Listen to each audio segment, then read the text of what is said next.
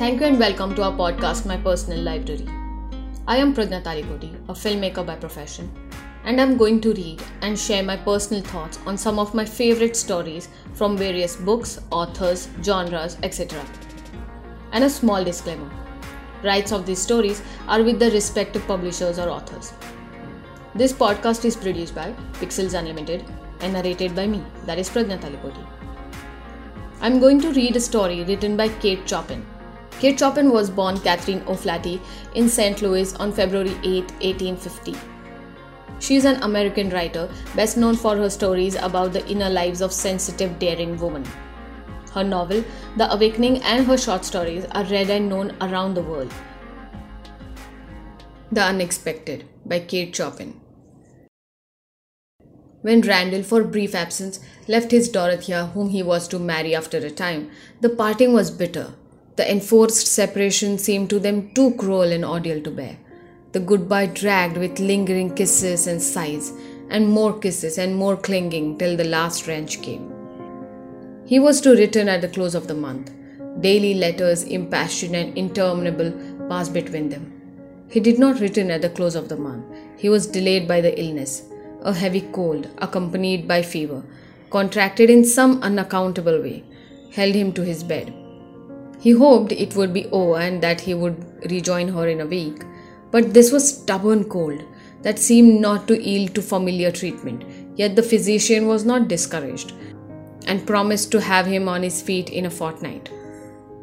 All this was torture to impatient Dorothea, and if her parents had permitted, she surely would have hastened to the bedside of her beloved.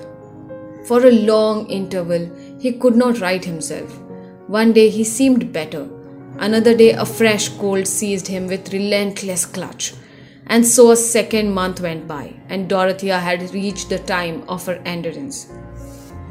Then a tremulous call came from him, saying he would be obliged to pass a season at the south, but he would first revisit his home, if only for a day, to clasp his dearest one to his heart, to appease the hunger for her presence, the craving for her lips, and then devouring him through all the fever and pain of his detestable illness. Dorothea had read his impassioned letters almost to tatters. She had sat daily gazing for hours upon his portrait, which showed him to be an almost perfect specimen of youthful health, strength, and manly beauty. She knew he would be altered in appearance. He had prepared her and had even written that she would hardly know him. She expected to see him ill and wasted. She would not seem shocked. She would not let him see astonishment or pain in her face. She was in a quiver of anticipation, a sensuous fever of expectancy till he came. She sat beside him on the sofa, for after the first delirious embrace, he had been unable to hold himself upon his tottering feet and had sunk exhausted in the corner of the sofa. He threw his head back upon the cushions and stared with closed eyes, panting. All the strength of his body had concentrated in the grasp with which he clung to her hand. She stared at him as one might look upon a curious apparition which inspired almost wonder and mistrust rather than fear. This was not the man who had gone away from her, the man she loved and had promised to marry. What hideous transformation had he undergone, or what devilish transformation was she undergoing in contemplating him? His skin was waxy and hectic, red upon the cheekbones. His eyes were sunken, his features pinched and prominent, and his clothing hung loosely upon his wasted frame. The lips with which he had kissed her so hungrily and with which he was kissing her now were dry and parched, and his breath was feverish and tainted. At this sight and touch of him, something within her seemed to be shuddering, shrinking, shriveling together, losing all the semblance of what had been. She felt as if it was her heart, but it was only her love. This is the way my uncle Archibald went, in a gallop, you know. He spoke with a certain derision and a little gasps, as if breath were failing him. There is no danger of that for me, of course, once I get south. But the doctors won't answer for me if I stay here during the coming fall and winter.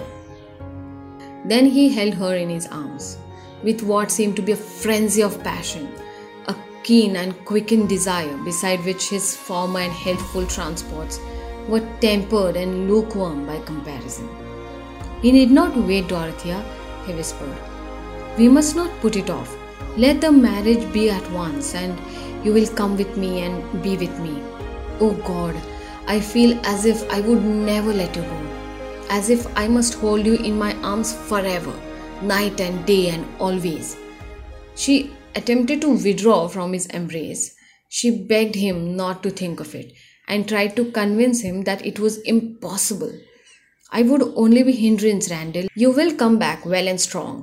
It will be time enough then." And to herself she was saying, "Never, never, never." There was a long silence, and he had closed his eyes again.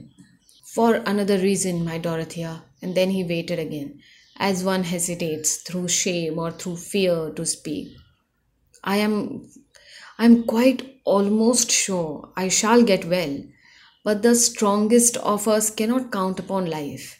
If the worst should come, I want you to have all I possess. What fortune I have must be yours, and marriage will make my wish secure. Now I am getting morbid," he ended with a laugh that died away in a cough which threatened to wrench the breath from his body, and which brought the attendant who had waited without quickly to his side. Dorothea watched him from the window descend the steps, leaning upon the man's arm, and saw him enter his carriage and fall helpless and exhausted, as he had sunk an hour before in the corner of her sofa. She was glad there was no one present to compel her to speak. She stayed at the window as if dazed, looking fixedly at the spot where the carriage had stood. A clock on the mantel striking the hour finally roused her, and she realized that there would soon be people appearing, whom she would be forced to face and speak to. 15 minutes later, Dorothea had changed her house-gown, had mounted her wheel, and was fleeing as if death himself pursued her. She sped along the familiar roadway, seemingly borne on by some force other than mechanical, some unwanted energy, a stubborn impulse that lighted her eyes, set her cheeks aflame, bent her supple body to one purpose that was swiftest flight. How far and how long did she go? She did not know. She did not care.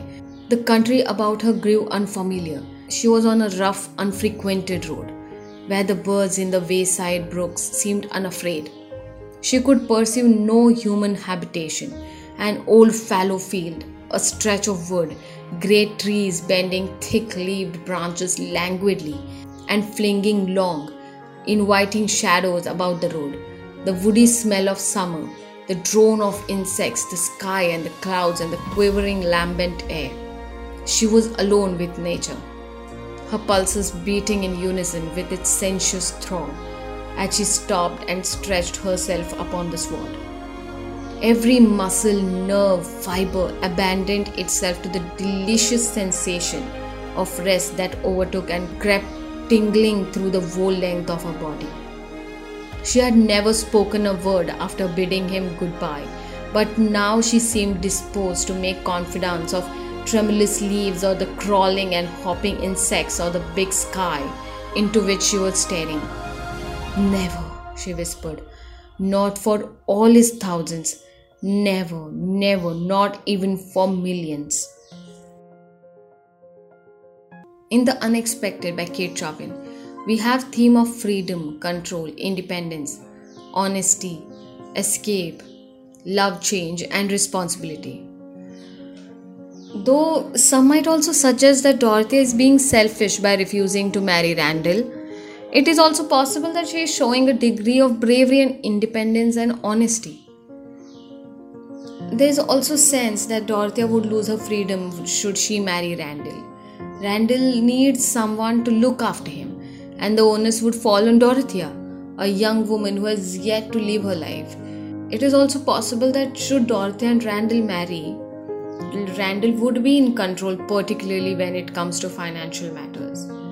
In the end of the story, as Dorothea appears to be attempting to escape out to the countryside, such is pressure she feels over her relationship with Randall, that she knows she has to go somewhere that is unfamiliar to her. where she may not be known or judged.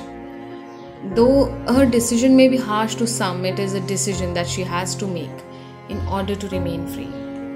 Should she marry Randall, she would be under his and society's control. What do you think she should have done? Let me know in comments below. I am Pradnya Talikoti. You're listening to My Personal Library, the podcast. You can subscribe, rate and review on Podbean, Stitcher, Spotify or wherever you get the podcast. To know more, please follow Pixels Unlimited on Instagram, Facebook and YouTube. Thank you for your time. Keep on listening.